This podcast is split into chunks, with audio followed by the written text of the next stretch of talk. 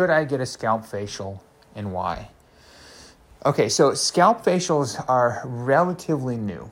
Uh, scalp facials, for those of you who don't know, are essentially it's developed by uh, the company Hydrafacial, and you're taking a similar technology to what they use on the face, and you're going to apply some, that onto your scalp. The thought process here is that with all of our shampoos and chemicals and stress and UV and skin and oil and inflammation, a lot of that resides in our scalp. So even though we're using shampoos and trying to wash this out, a lot of it doesn't get to the root and a lot of it doesn't importantly get to the scalp.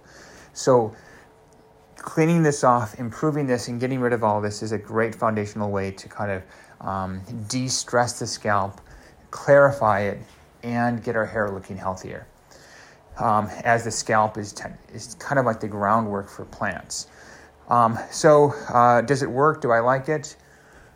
Um, yeah, I've had a scalp uh, facial. Actually, I think I like it better than an actual facial, like an actual Hydrafacial. I mean, I like them both. They both serve different purposes.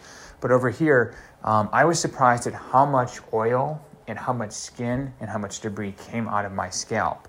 Most men have oilier scalps. Most men have different kind of hair loss than women. Most men have um, androgenic alopecia, which is the kind of the um, male pattern hair loss, which typically has a lot of oil with it.